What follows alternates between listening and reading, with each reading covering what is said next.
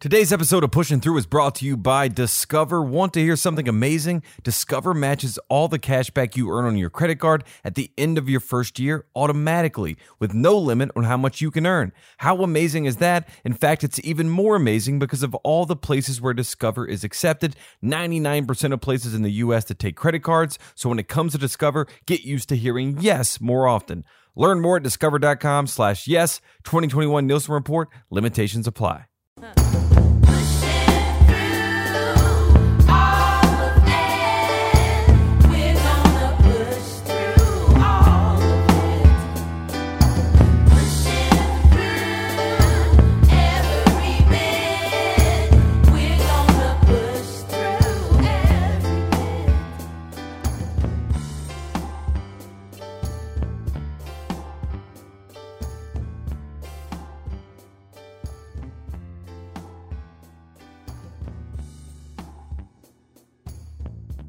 Welcome to Pushing Through. I am Tate Frazier, and as always, I am joined by the kid BJ Armstrong. And today we have a very special guest. He is a guy that you've seen in Slam, Sports Illustrated. He writes for Bleacher Report now, but he has a book that you need to read. It is called Built to Lose How the NBA's Tanking Era Changed the League Forever. And he is here today to tell us how it all went down. He is Jake Fisher. What's going on, Jake?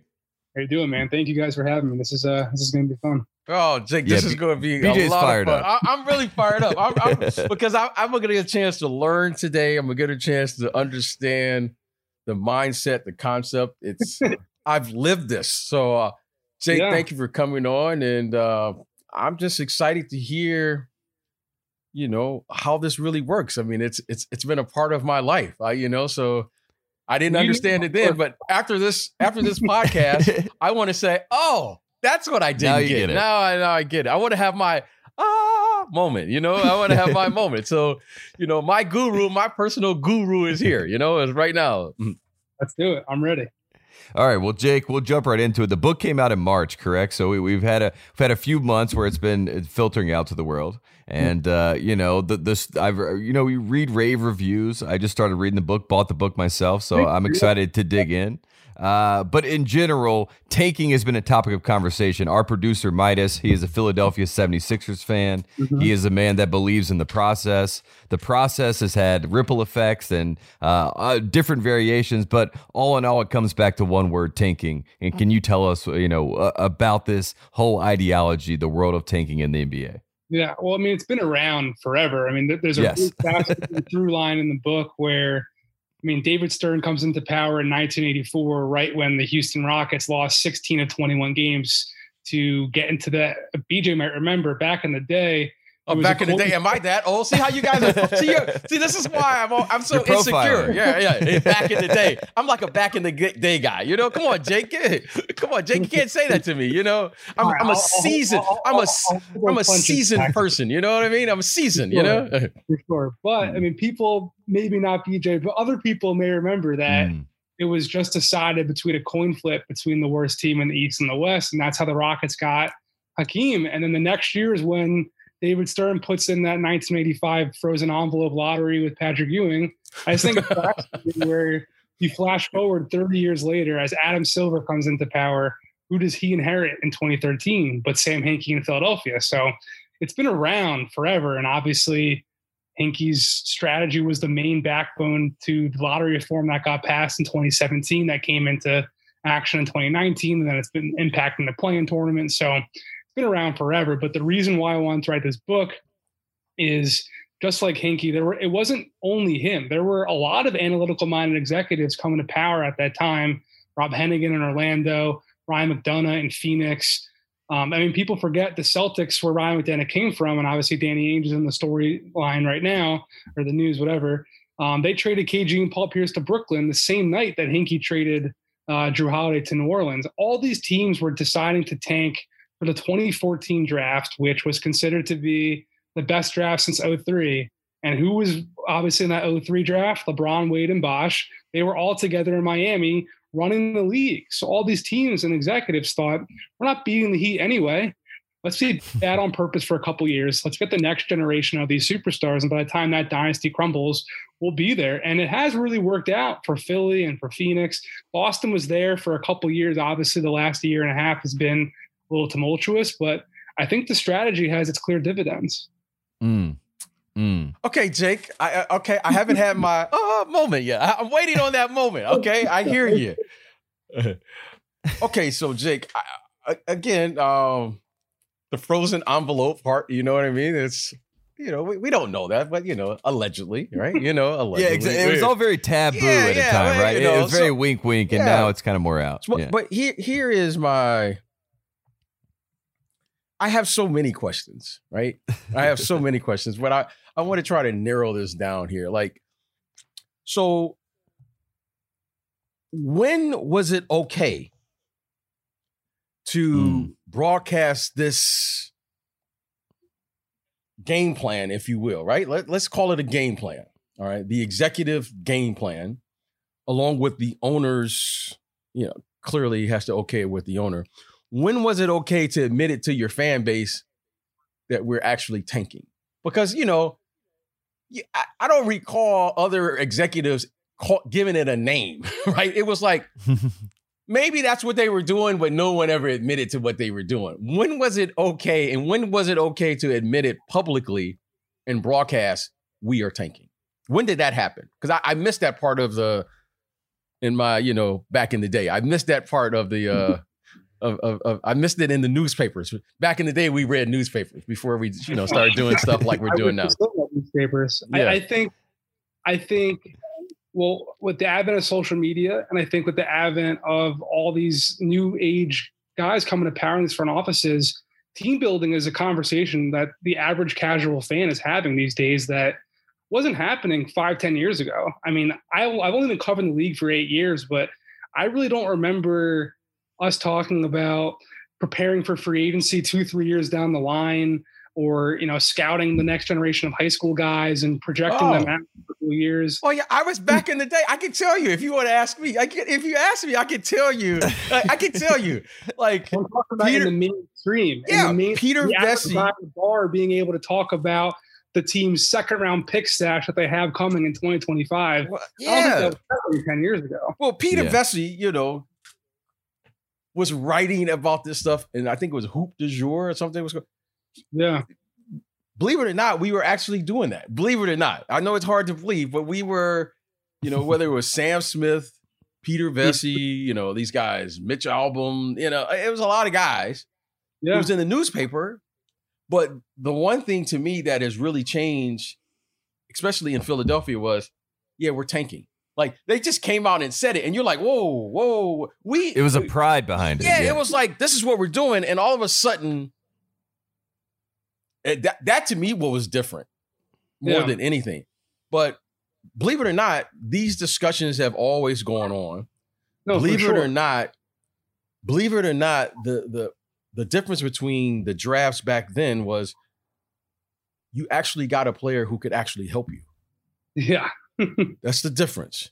No mm-hmm. disrespect mm-hmm. to the current players now, but you're you're drafting players now in the lottery and you're talking about developing mm-hmm. yeah, potential. Okay, this is the difference. What which I lost it right. I okay, I I got it. Why teams are saying you? We saw Akeem Olajuwon as a junior in college. You're going, that guy can help me next year. He can add ten games.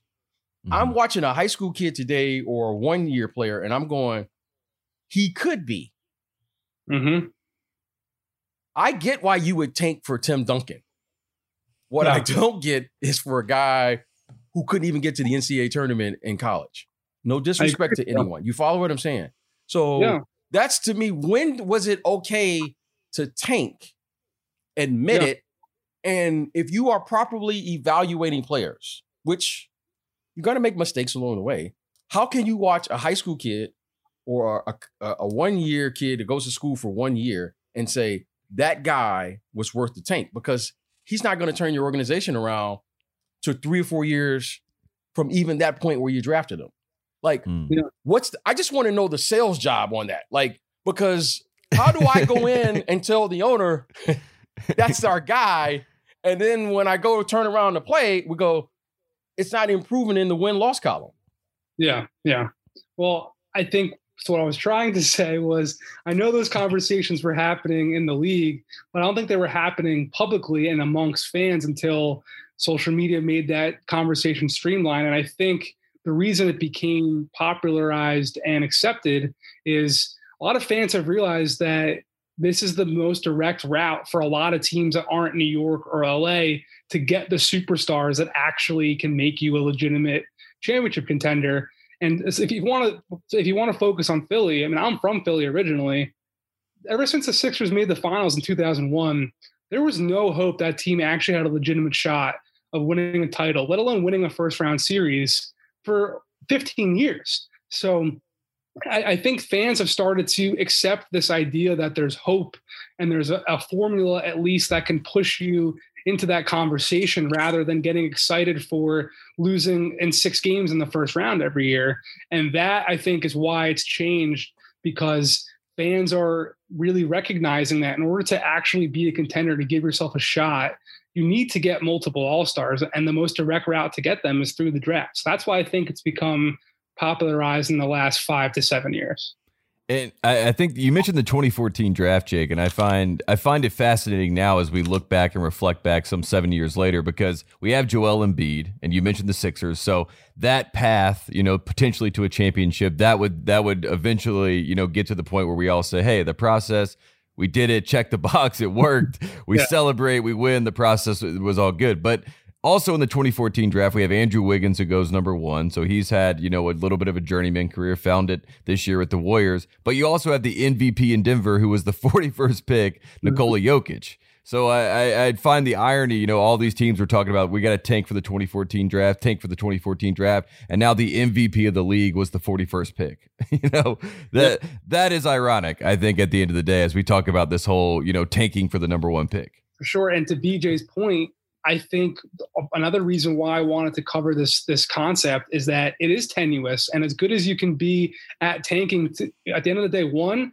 it comes down to lottery luck, right? Like the ping yep. pong balls just might not bounce your way, and you'll end up like Orlando, who was dying to get Kristaps Porzingis, for example, in 2014, and he backs out of the draft, and they want him again in 2015, and he goes one slot ahead of them, or you can just pick the wrong guy like Milwaukee in 2014. I have Mark Lasry, the Bucks owner, on the record in the book saying that they wouldn't take Embiid because they wanted to make the playoffs that year.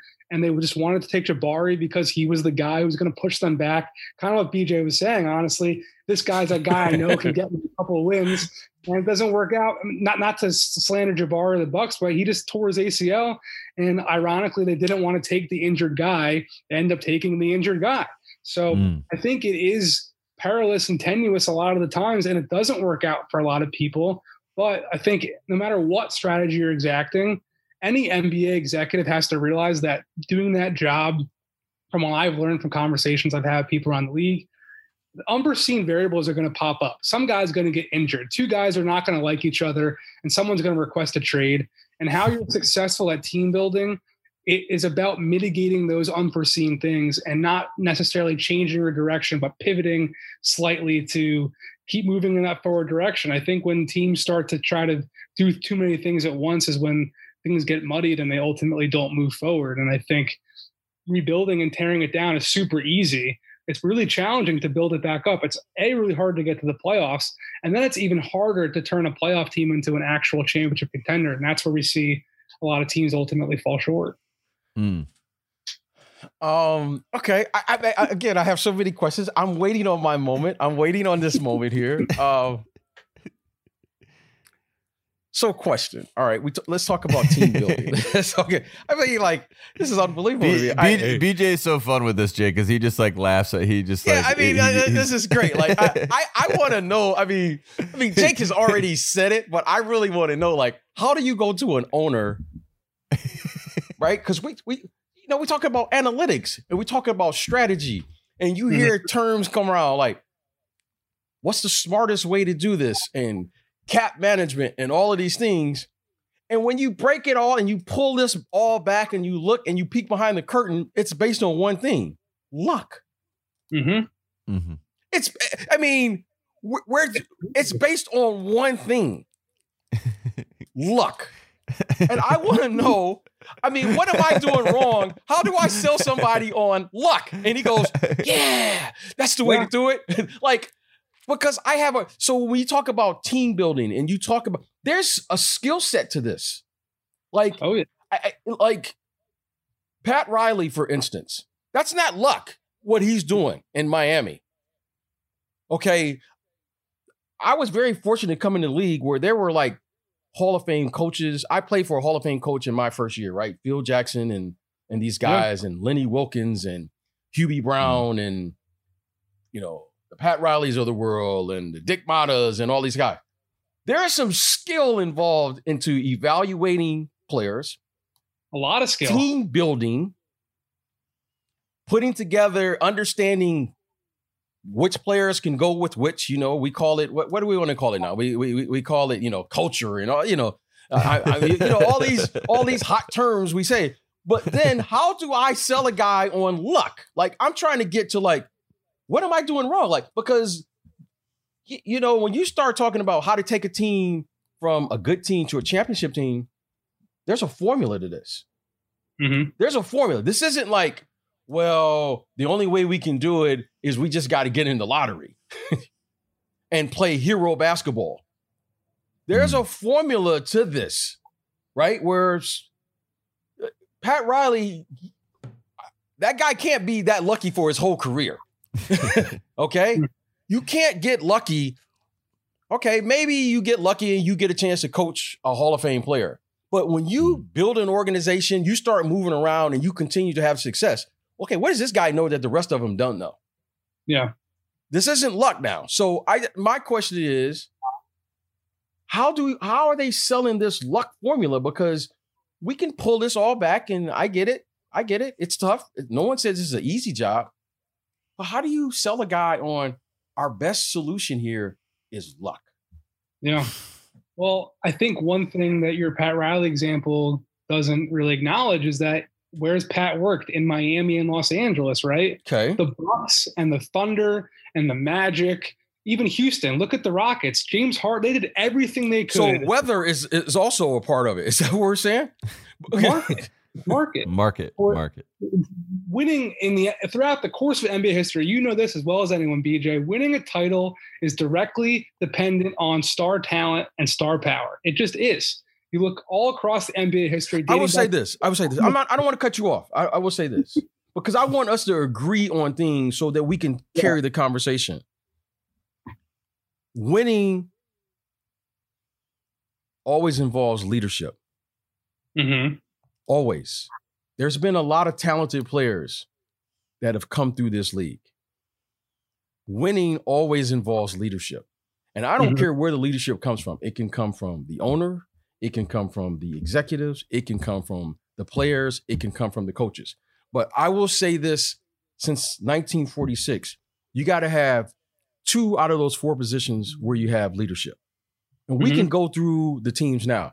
I know we can talk about weather sounds good. We can talk about a, a great player, sounds good. You're a great player and you don't have leadership, you have no chance. Agreed. You just got a great player or you just got a great team. So.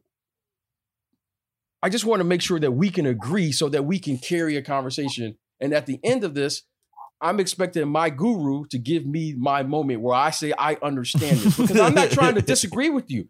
I just want to know how you win with just talent alone when you, you need leadership, right? You got to have leadership. There's things that go to this that aren't old school, aren't new school, aren't next school. They are the true school.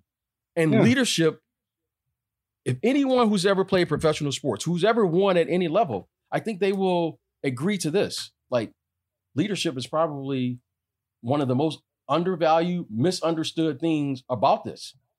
I agree. I mean, mm anyone who asks me, friends, family, whatever, what's the NBA like? Like, what's the inside? I always tell people what happens between 48 and zero on the clock is like 1% of the NBA. There's so much more involved in actually getting an entire organization, let alone 15 guys on the court, all moving in one direction. But leadership, I think, to your point, only matters to a certain extent when you have so much talent available to actually get that product on the court. Like the Knicks and the Hawks is a perfect example where no matter how much leadership New York had that put would have put them in the best position, they didn't have as much talent to beat Atlanta. They just didn't. And sure, Tom Thibodeau could have done some certain scheming things where the Hawks were just able to hide Trae Young on Reggie Bullock in the corner defensively. And the Knicks had no response because they had no guy on their roster who could actually create for them in the half court. That's just what it is. So for to continue to move on in the postseason, no matter how good your coaching staff, your executives, whatever are, you just need this. You need the top talent, the top tier talent, especially in today's NBA, where the Heat in 2010 blew open this Pandora's box, where every single team now that's trying to win the title, we're trying to not put together two, sometimes even three stars, and that's going to be the thing driving the Lakers offseason right now, right? They're going to need to find a third type guy. Dennis Schroeder was not their answer, and they're going to try to sign and trade him for that next third guy.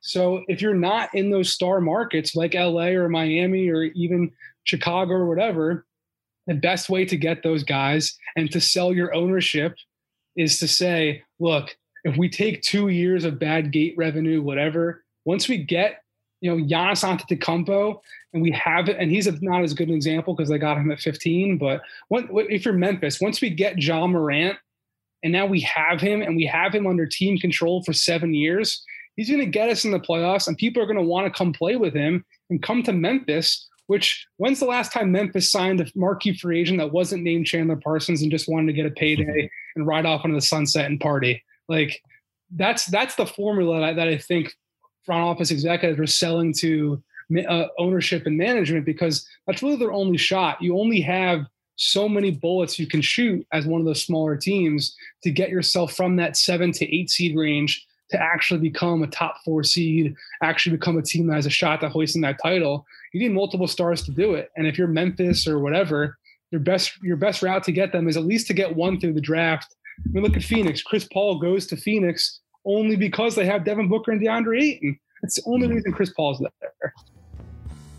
Quick break to get a word from our sponsor, Discover. Want to hear something amazing? Discover matches all the cash back you earn on your credit card at the end of your first year automatically, with no limit on how much you can earn. How amazing is that? In fact, it's even more amazing because of all the places where Discover is accepted 99% of places in the US that take credit cards. So when it comes to Discover, get used to hearing yes more often. Learn more at discover.com slash yes. 2021 Nielsen Report. Limitations apply back to pushing through.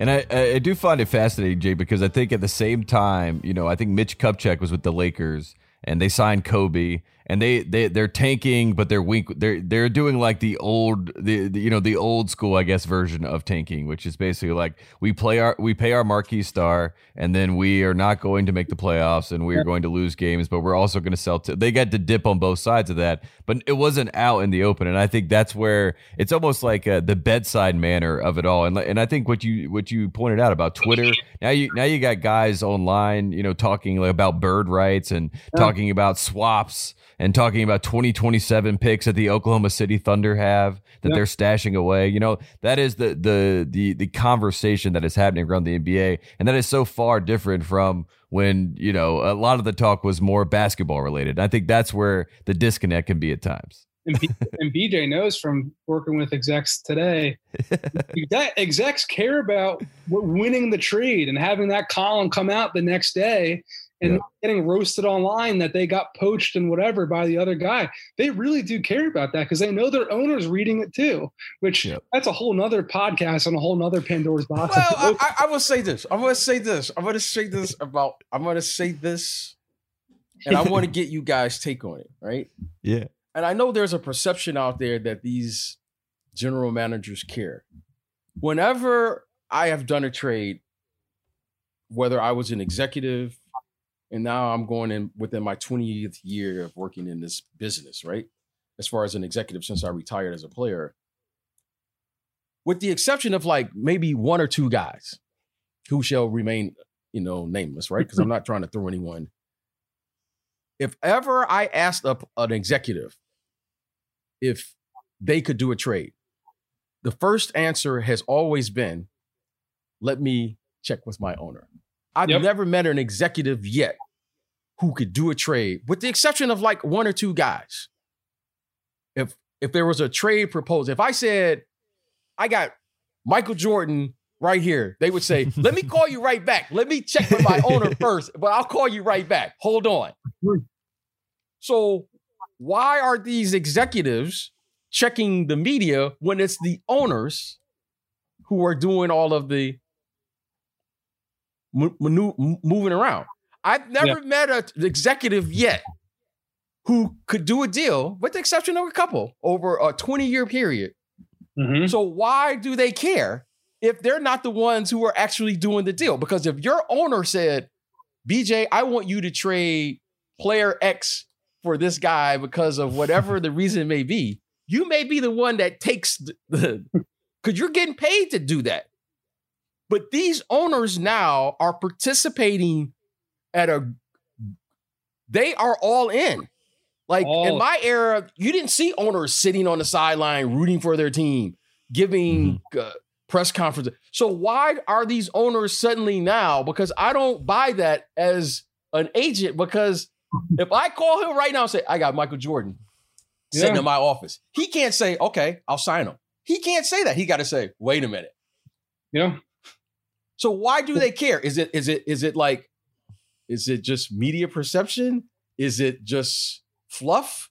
Because they're not making the they're not making that final call, my friend. Yeah. Well, the owner is reading all the articles so saying the owner is the one who cares. Uh-huh. and then the owner, when he doesn't get the response he wants, he throws the GM under the bus. Mm-hmm. Oh, okay. Now I get it. Okay. Okay. Now we're getting somewhere. Because is, these is GMs are because these general managers and these guys with these fancy titles, at least the guys I talk to, the 30 guys I talk to, I haven't met of them and say, Oh, I can do this without talking to my oh, owner. Yeah. Okay. Listen, there, there's a lot of teams where the owner's son is the guy calling the shots. I, I, hey, you can run your business however you want to run your business. I just want to make sure that you and I always agree with one another because when we get done with this conversation, I want to say, I get it. Hmm. because right now, I don't get it. yeah. I, I, don't get it. I, I understand why you don't get it. It's because, like I like I've said throughout this, there's a really good chance that's not going to work out. honestly, probably more likely than not. I mean, yep. especially now they've trimmed the odds to the point where you know, the worst team only gets a 14% chance that time. I think it's I think it's absolutely amazing that these two billion dollar organizations, these guys who make six million dollars a year to run them, that their fate comes down to ping pong balls bouncing on some little contraption in the back room in New York. Okay. It's absolutely absurd. You're talking to me. Jake, you're talking to me right now. Jake, you're talking. Jake, see, Jake, I like how you're talking to me, Jake. Now you're cutting through it, Jake. I but think, it, Jake, it comes down to luck. That's our that's our go-to, that's what we're hanging our hat on. And it comes down to an executive being able to convince the owner that they are so good at evaluating talent that the luck doesn't matter because they're going to find a guy who's going to take them to the playoffs anyway. And three years down the line, if they don't do it, then the owner's going to say, you know what, you were not that guy to do it. I'm going to find somebody else to do it. And the business just keeps on churning. Now we're getting it. Now we're Jake. I didn't know how much you wanted to go to the league. Uh, well, Jake, I just wanted to know what what am I missing here because I'm like, in every draft in every generation, there will be a player, right? There will be a generational talent, and it comes around every I don't know, 15 years ago, 15 years or so. You know, like okay, if LeBron James is this generational talent, right? He's been the best player for now a 10, 12 year window, right? He's been the best player. Yeah. Why am I hanging my hat on trying to get a, in the lottery if this is the generation's best player? Well, you got the because the first team that got him got him in the lottery. You know, that's but, kind of the thought. Okay, you got him in, but those type of talents don't come around but every so often. I would agree. I mean, the 14 class was considered to be the best class since 2003. Who was that 14 class? Who was that class again? Remind me. Reed, Wiggins, Parker. Obviously, didn't work out for yeah. a lot of yeah, guys. Yeah. There's 11 year difference. The most hyped class since 14 is this year's class. It's been seven years. So Zion's been in the mix in between the other guys too, but there is a long stretch of time before these these really hyped high school freshman one and done guys come into the league. To your point, yeah. So I, I got a quick question for you. All right, I, I remember that. I remember that class. Joel Embiid. He had some yeah. injury problems in college. Okay, and sure. he, look, he's when he's healthy, without question, he is a you know he's an elite player. Wiggins, uh, you know, I follow Jabari Parker. I follow, and they they were all fantastic players, and their careers have taken their paths. Some due to injuries, so forth and so on. But the thing I want to touch on is the human condition, which I don't think we give enough we don't give enough energy to. Like you and I both know if something can go wrong, it's probably going to go wrong. That's like the Heisenberg principle. Yeah. Is the NBA or the executives are they exempt from this rule? Does it bypass the NBA? Mm-hmm. Because and the reason I'm asking that is because we we do these analytic these analysis and PERs and all of these things, but these are people behind these uniforms. And the thing that that that that that is really concerning to me in in in in dealing with young people is I want you to Jake to tell me talk to me about those players who are carrying out the tanking. Yeah. Like those players who are in those uniforms, right? Cuz somebody's got to coach those kids. And someone has to look these kids in the face. Talk to me about those coaches and talk to me about those players who are actually doing the work that these executives somehow are putting these players into saying this is what's best for the organization. But how do you coach a kid? How do you manage a coach with the idea you'll probably never get a chance to see when we come out on the other side. And and what do you do with those players where you say your job is is to come here to lose games? Like what, tell me about how do you manage those kids? Yeah, it's a great question. I mean, I talked to Spencer Hawes and Thaddeus Young and Evan Turner, like the veterans who are in the mix of that like Sixers team, where they're basically being being said like you're not being part of this team in the future, and we're putting you on the trade block, and it doesn't really matter. Like, good luck, buddy. And, the, the, young guys, one thing I think that gets overlooked about Hinkie's process was that um, he gave a lot of guys opportunities to make the league. Like Tim Frazier is a, Tim Frazier's of the world who got on a 10 day contract and probably wouldn't have had a shot to make, or TJ McConnell, Robert Covington, like those guys were probably pretty excited. And from the ones I talked to, like they got their shot to make the NBA because there was no expectations to win games. But the veteran players, you're right. I mean, out with Tony Wroten is being mentioned in the chat right here. Yeah, I mean, Wroten was a guy who was picked first round in Memphis and the Grizzlies had no room to play him at all because that was the Z-Bo era, and they're trying to mm-hmm. win. And they just gave him up basically for free and gave him a shot. Philly gave him a shot to stretch his wings and whatever. Um, but you're right about the human condition. I mean, I tell people all the time, I don't really write about basketball. I write about the NBA is a big workplace and ecosystem of all these people and coworkers and competing agendas and everyone I mean, the coaching game is is even crazier than anyone I've come to learn the last six months reporting on the league. How you get like look at Indiana. They've just been waiting to fire Nate Bjorkgren for like two weeks now, just kind of and seeing and seeing the coaches that are going to be on the market. You know, so it's definitely the human condition. I think is probably the biggest, most overlooked aspect of the NBA yes. at large. I really agree with you there for sure. Quick break to get a word from our sponsor. Who hasn't been there? You're standing in the wine aisle staring at the shelves. Do you want a California red or maybe one from Oregon, something organic? Thankfully, though, there's First Leaf, a better way to discover wine at a fraction of the price you'll find in a store. First Leaf is a fully customizable wine club that sends curated boxes of wine that are perfect for you. First Leaf works directly with the world's best winemakers, not only to find the best wines available, but to pass savings on to you, saving you up to 60% off retail. I'll tell you this First Leaf sends me wine every single month. I have people come over. We have nice little wine nights. We drink, we talk, we have a great time. Thank you, First Leaf. Save time, money, and stress with First Leaf, the wine club designed with you in mind. Join today and you'll get six bottles of wine for $29.95 and free shipping. Just go to tryfirstleaf.com slash pushing. That's six bottles of wine for $29.95 and free shipping at tryfirstleaf.com slash pushing. Back to pushing through. Yeah, and I mean, and when a coach, you know, is fired, you know, we see it at the bottom of the ticker, and like you said, it's like a transactional move. You can keep this distance, but when you really think about it, it's like that person lost their job. You know what I mean? It it it it, it all comes back to the human the human aspect of it all, and uh, it it almost becomes like fantasy sports at times when we talk about basketball and acquisitions and super teams and building, you know, and tanking for certain guys and certain picks and you know, we get far away from that. Listen, I remember BJ might not remember this, but it was the Jayson Tatum draft. And I remember hearing that the Celtics had worked out somebody that was that was BJ's client. I'm not going to remember the, who it was in some like high school gym, whatever. And I got a tip, and my editor like really wanted me to call and confirm it. And I hadn't even talked to BJ at the time really at all. I was like, there's no way this guy is going to appreciate a random person two days before the draft reaching out for some highly sensitive information about some decision that could ultimately impact where this 19 year old kid is going to spend the first seven years of his career. Right. Like that stuff, I don't think people really do consider. Like these are people who have families in place and right, yep. kids in mind, and the fortunes are a lot of these players there's like seven to 12 people who their livelihood is going to be dependent on where that guy goes and right.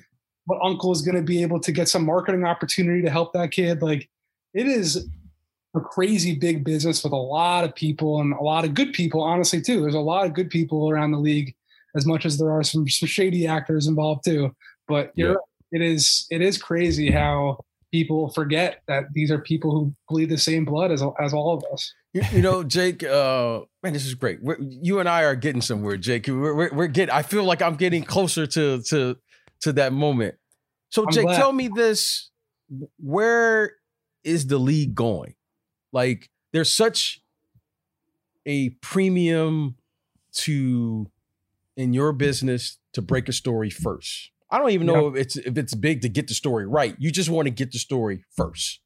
I want to be right. That's right, right, sure. right. No, for sure. I yeah, yeah. No, no, uh, for, for sure. Me, I definitely want to be right. but for the players, you know, it's always now everyone has to be a star. Like, what's wrong with having a career? Okay, where's this league going? Because now it's all about there's such a pre- who's got the chip, who's going to win the championship, who's going to do this, and we only headline the the the the the, the top or talk about it. Where's this league going here and now in the next five to seven years? If you could look in your crystal ball. So I think it's kind of like the the James Harden situation I was starting to talk about when we got into you know. Yeah, sorry, I got I sidetracked you guys. This is what the old guys do. Eh, you know, I'm the old guy on the line. Come on, you can sit here. You know what I mean? I'm the old guy on the line. You know, I wanted to kick you off my lawn, but you started coming around. So now, you, I, I, I, you know, Tate was nice enough. Now we pulling you off a chair. So yeah, you know, chair we cracked up in a beer. Here we are. Yeah, it's all good. I I think I think the players have fully realized their agency in this ecosystem in this marketplace that we've talked about, where this conversation that I mentioned earlier of players and of fans and whatever, all streamlined and talking about team building. Players want to have their say too, and they clearly do.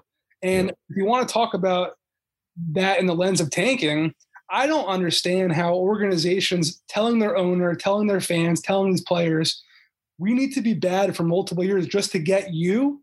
How does that not further influence a Joel Embiid, a Damian Lillard, a Bradley Beal, whoever, to say, well, if I'm that good, shit, let me call the shots here too.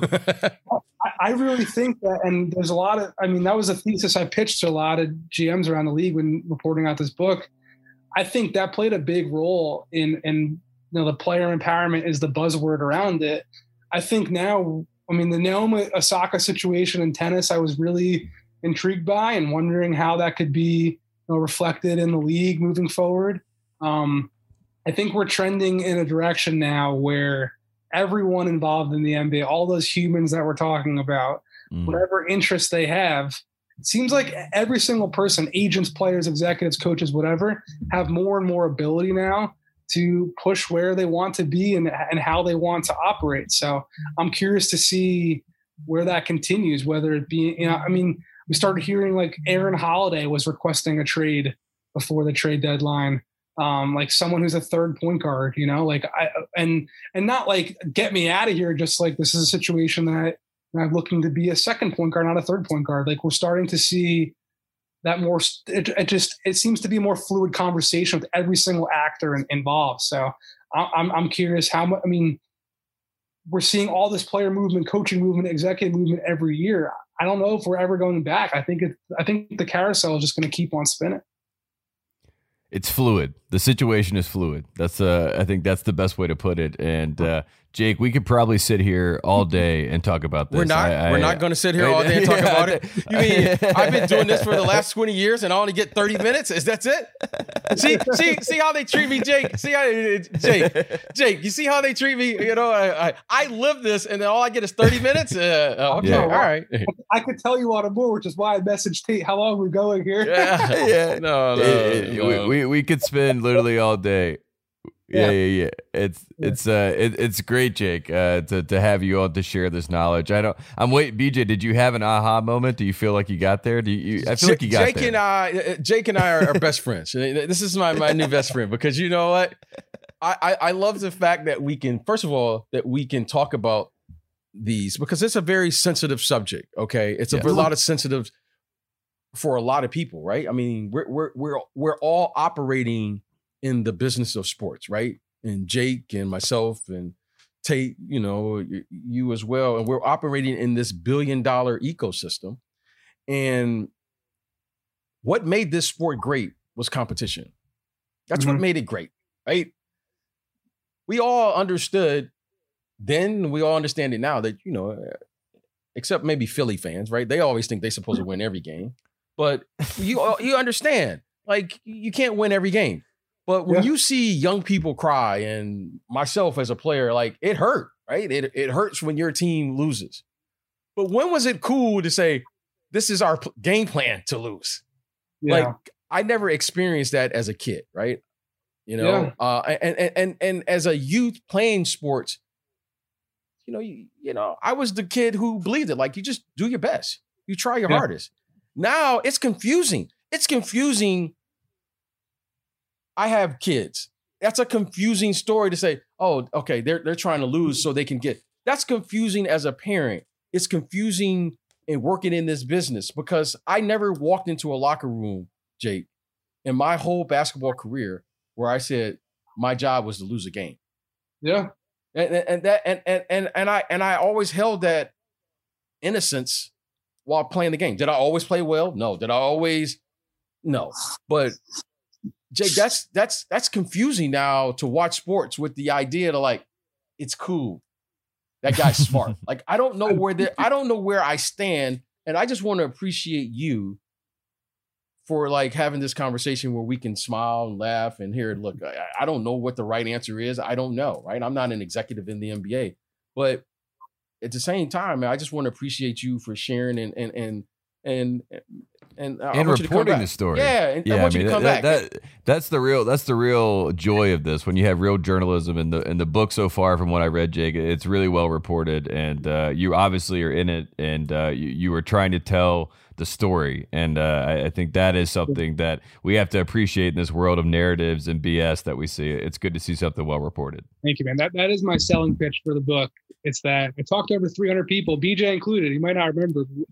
well, I actually did a control F to be fully honest. None of your quotes made it in, but we did talk oh, for the book. God.